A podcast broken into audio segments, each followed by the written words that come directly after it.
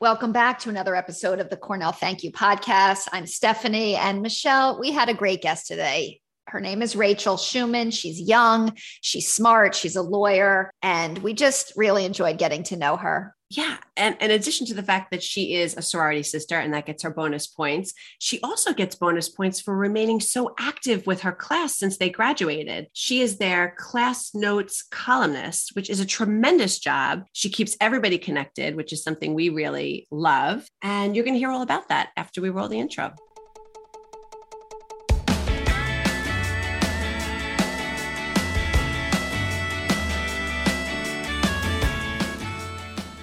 Welcome back to another episode of the Cornell Thank You podcast. Michelle and I are so excited today because we get to speak to someone young and smart and living in New York City. It's Rachael Schuman. She's the class of 2013. She is a lawyer. She's the class notes columnist for her Cornell class. And we're excited to get to know you, Rachael. Welcome. Thanks. I'm excited.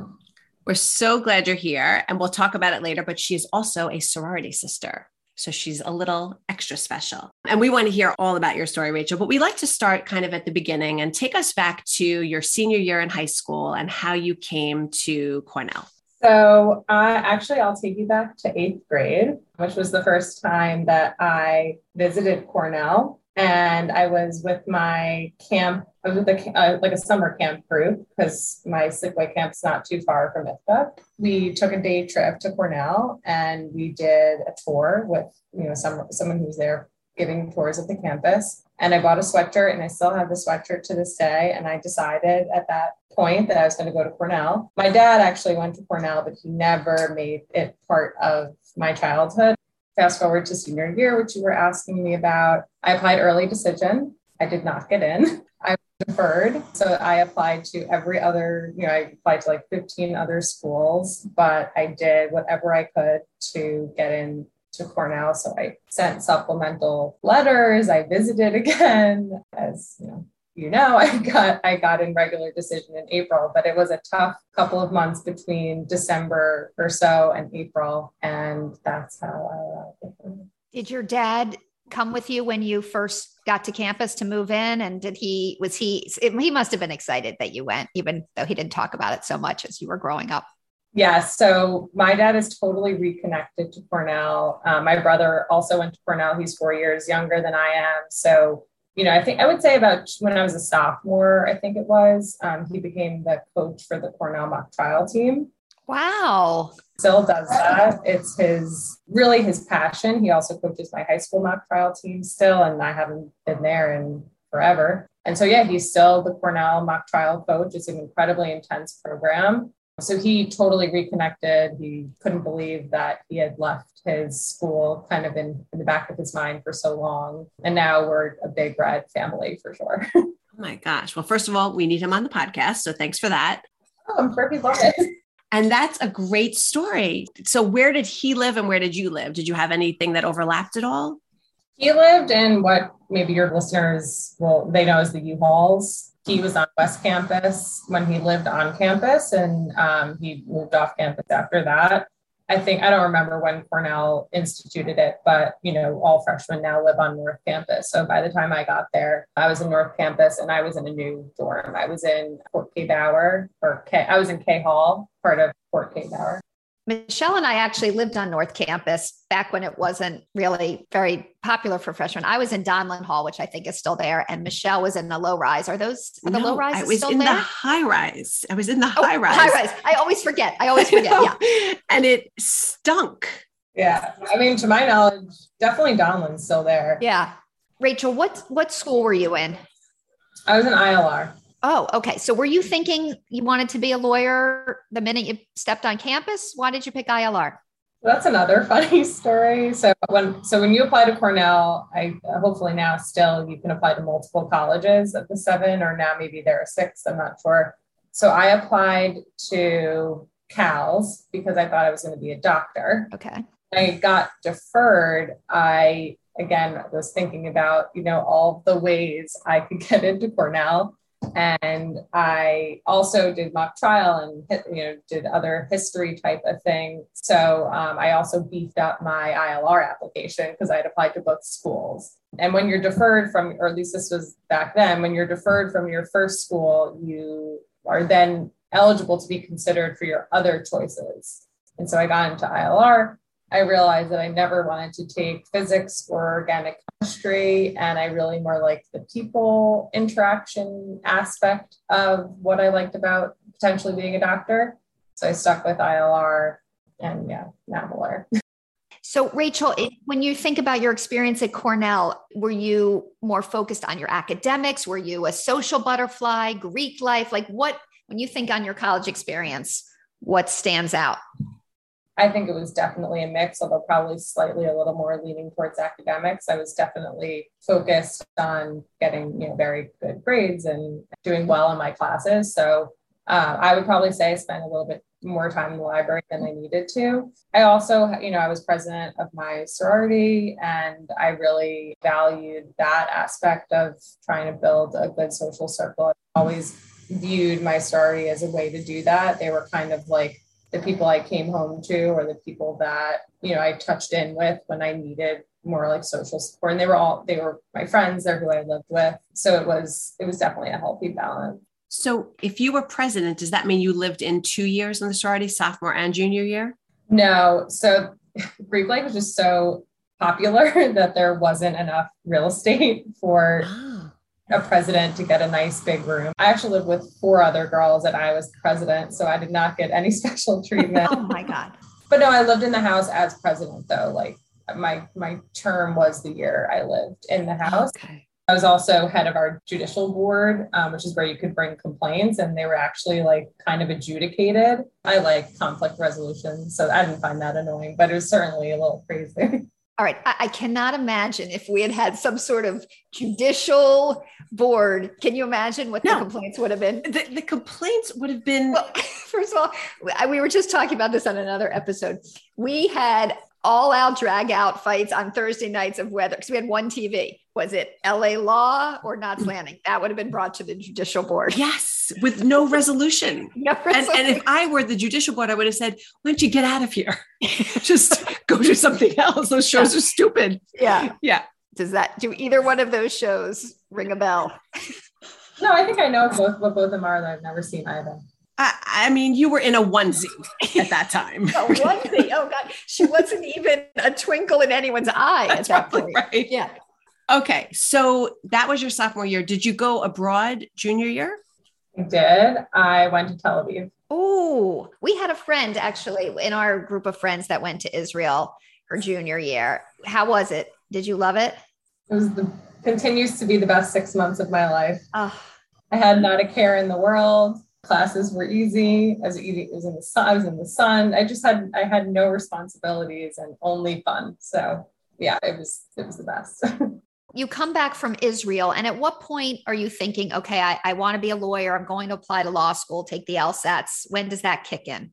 I actually started studying for the, the LSAT my sophomore year before I went abroad. So sophomore summer, I studied for the LSAT and I took the LSAT the junior fall before I went abroad because I didn't want to have to study for the LSAT while I was a senior. So I, I did it with a friend. Um, I ended up taking it again and I took a couple of years off before I went to law school. Oh, you did? All right. So, but I knew I was going to go to law school um, pretty, pretty early on. I knew I wanted to continue my education and that was like the higher ed degree that made the most sense to me we definitely want to hear about the time in between. But I believe I saw that you went to Harvard Law School. So your hard work and your studying and your planning paid off. But right. before we get to that, so tell us, what did you do right after you graduated? After I graduated, I took a job at UBS, the investment bank and I, but I was in the a human resources graduate trainee program. So uh, that's really where like the labor part of ILR comes into things. Uh, I love, I love HR. I loved, can see myself totally going back to that space.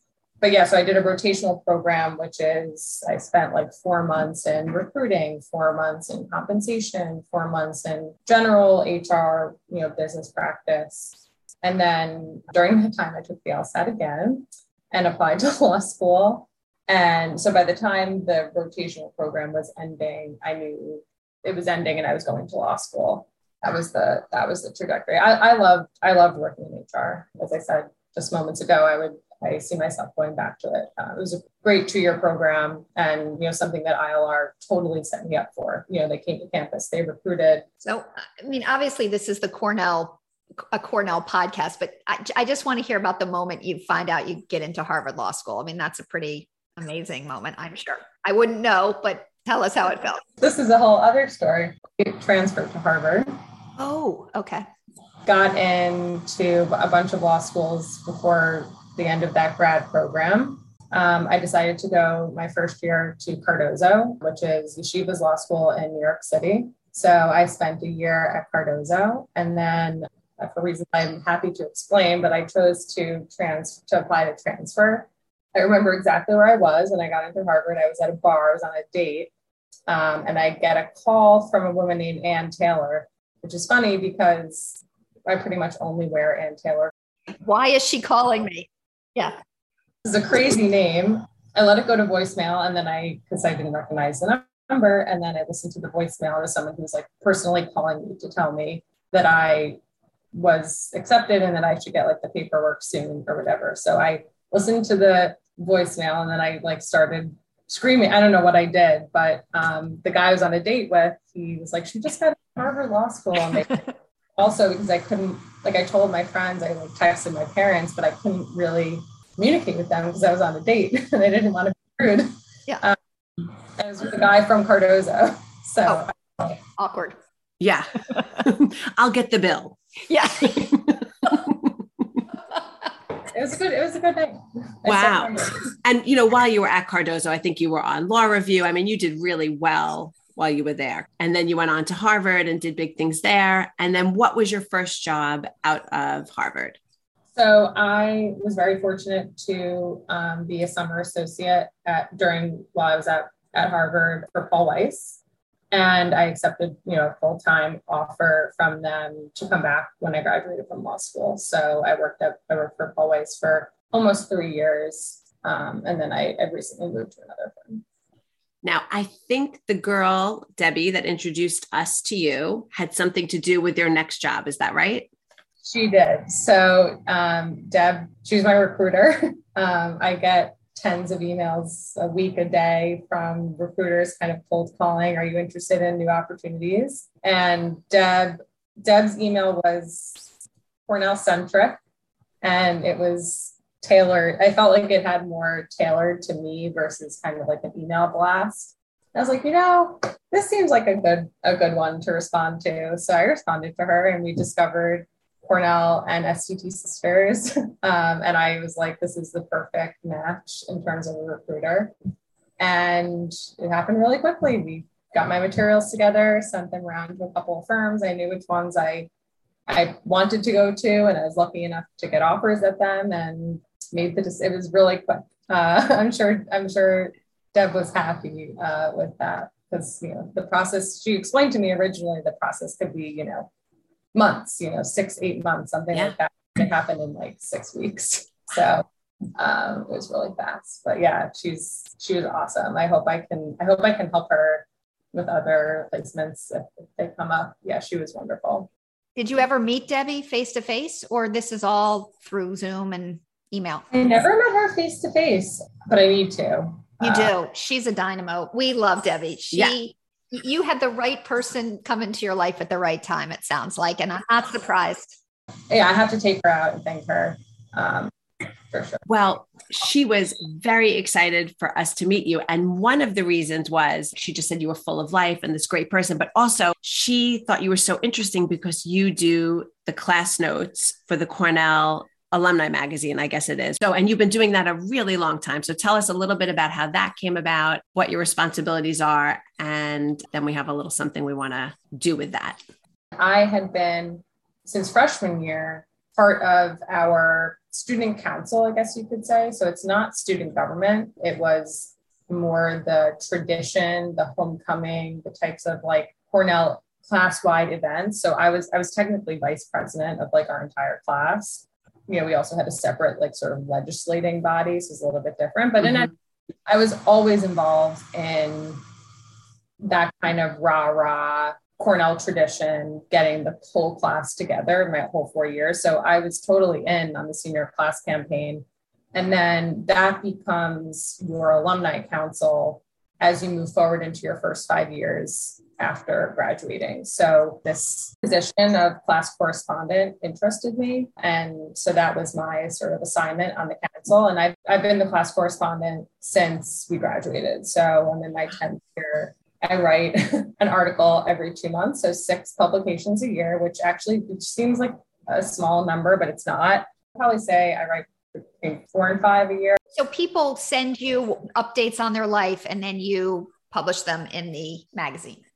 Yeah, yeah. So, so in the beginning, I, I would solicit the news myself, but I would also, because I have everyone's email address, which is a very coveted flat list to have. Yeah, so sometimes I would solicit, sometimes I would just go on Facebook or social media and see what my classmates are up to. And then also the alumni office helps me by sending, you've probably gotten them like, you know, mass email with a little Google survey of information to fill out, and then it gets forwarded to me and I, I write the column. Okay. Oh, I like the behind the scenes info. I never knew how it all came together. And we read a bunch of your things, and it's not easy to, to get that information down in an entertaining, concise way. And you do a great job. I try and um, make themes out of the columns. If I'm yes. some trend in a type of news, I try and try and tie it together to make it interesting. All right. So it's interesting that you bring up trying to make it interesting and grouping things together and weeding out good and bad news. We thought we would do a little mock newsletter with you where we are going to give you some scenarios. And first, we'll give you the kind of heading of the news, and you will say publish or don't publish. And then we'll give you some more details, and you will say leave it in or leave it out. All right. Here's the first one. Okay. I've moved Publish. I'm living in White Plains. Leave it in. And I'm living by my sorority sisters, so it's great. I can see them all the time now. Definitely leave it in. Okay, good. Okay, now you get the hang of it. That's a great submission. Yeah. All right, fantastic. You, you you try one. Yeah, let me try one. Great news! I'm getting married. Publish with a caveat. My editor would say to not include, you know, be a little bit selective about what about the marriage you would want to publish. But but I would say I would publish. Publish. I'm going to go with publish. We are getting married at Anabel Taylor Hall. Absolutely leave it in. I am marrying my brother. Leave it out. that wouldn't make it. leave it out and potentially call the police. call the authorities. Yes, that's right. That's right. Okay. That's right. Okay. All right. Let's try this one. I just adopted a baby girl! Exclamation point. Publish. Publish. Okay. Her name is Sarah. Leave it in. She's a bird. Leave it out. But I may change, you know, I could adjust the word daughter. Okay. bird daughter with an adjustment. That's fair. I mean, you know, that could be good. I, I would leave it because I think that's really good news. It is. that gets published. That's a publish. Leave it in. Leave it in. All right. Next one. I just attended my first Cornell Club event. Publish. I made a great new friend. Leave it in. By coincidence, his name is Ezra. Leave it in. I am the only one who can see and hear Ezra. Leave it out. It's not good. Leave it out and call the doctor 911 immediately. I would maybe give him a call, see how he's doing. Oh my God. Okay. Well, we can see why your job is difficult because you really have to make those tough calls. You do. You do. You have yeah. posed the toughest. All news is good news. As I, if you have any, yes. send it to me. Um, yeah. Good. All right. That, there was a lot of good news in there. There was. Yeah, for the most part. Some disturbing news sprinkled in. Okay.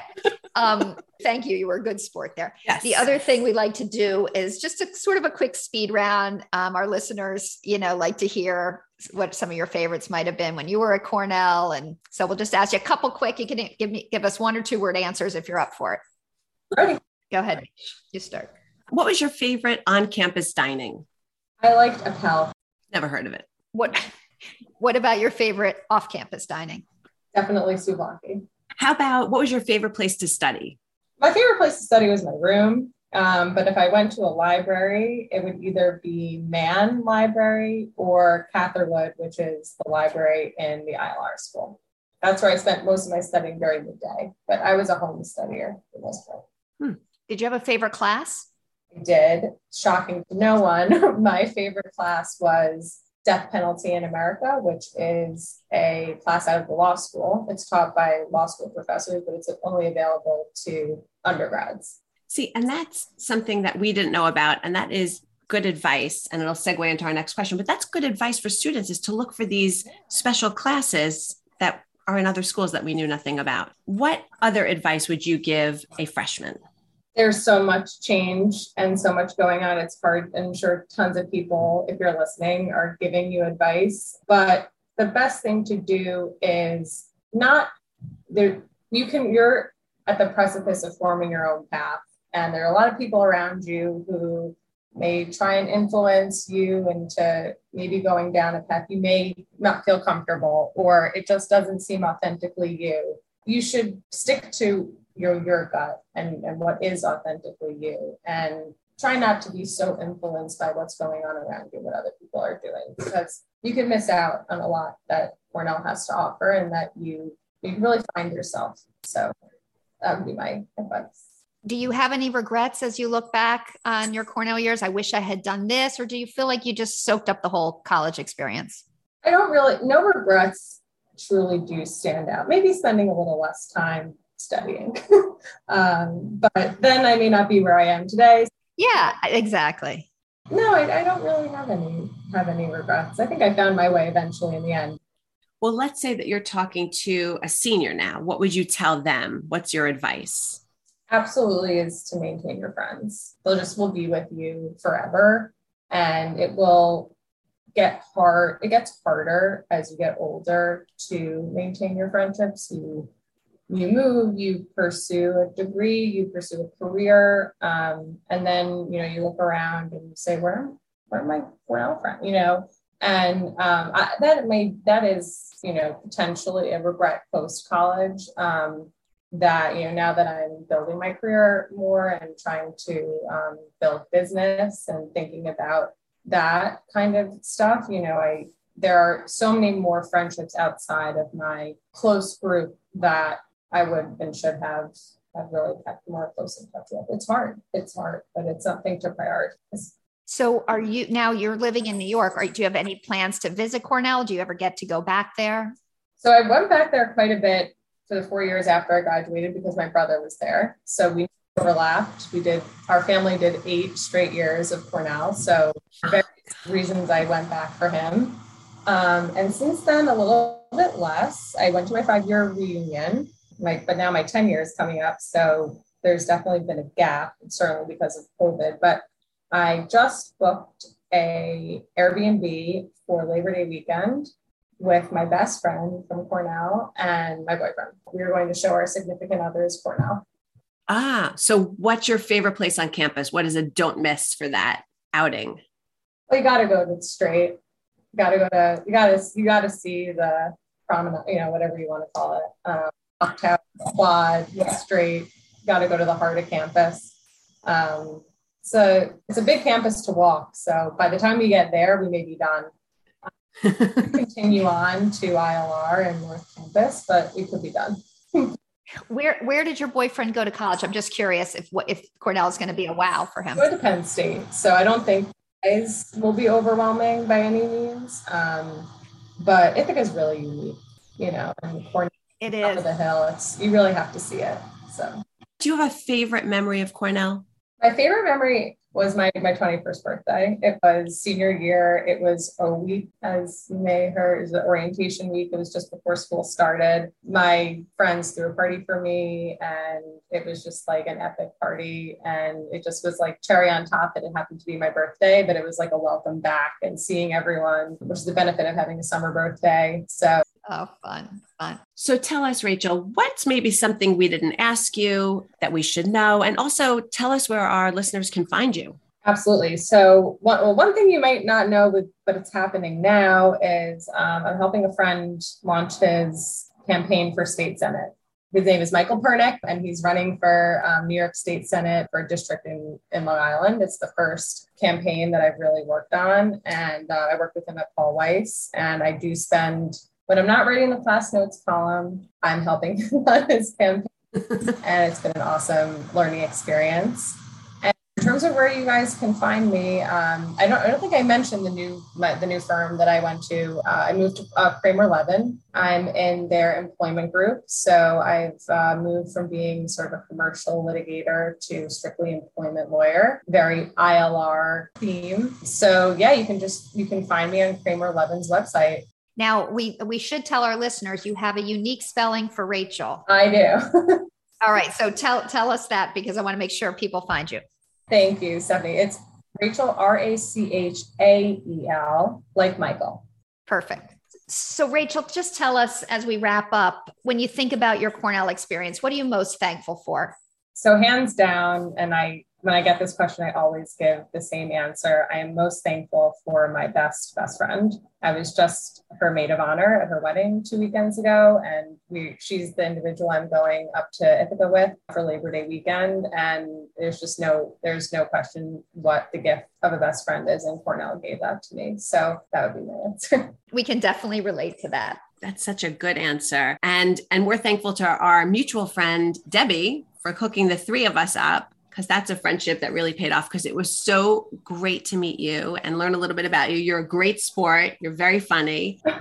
we love what you write in the Cornell magazine and just great luck with your new job and and thanks for being on with us. It was fun. Thank you. It was awesome. Thanks for reaching out. I was happy to do it and I hope you guys enjoyed. Thanks, Rachael. Thanks so much for listening. Tune in next week for another episode of the Cornell Thank You podcast.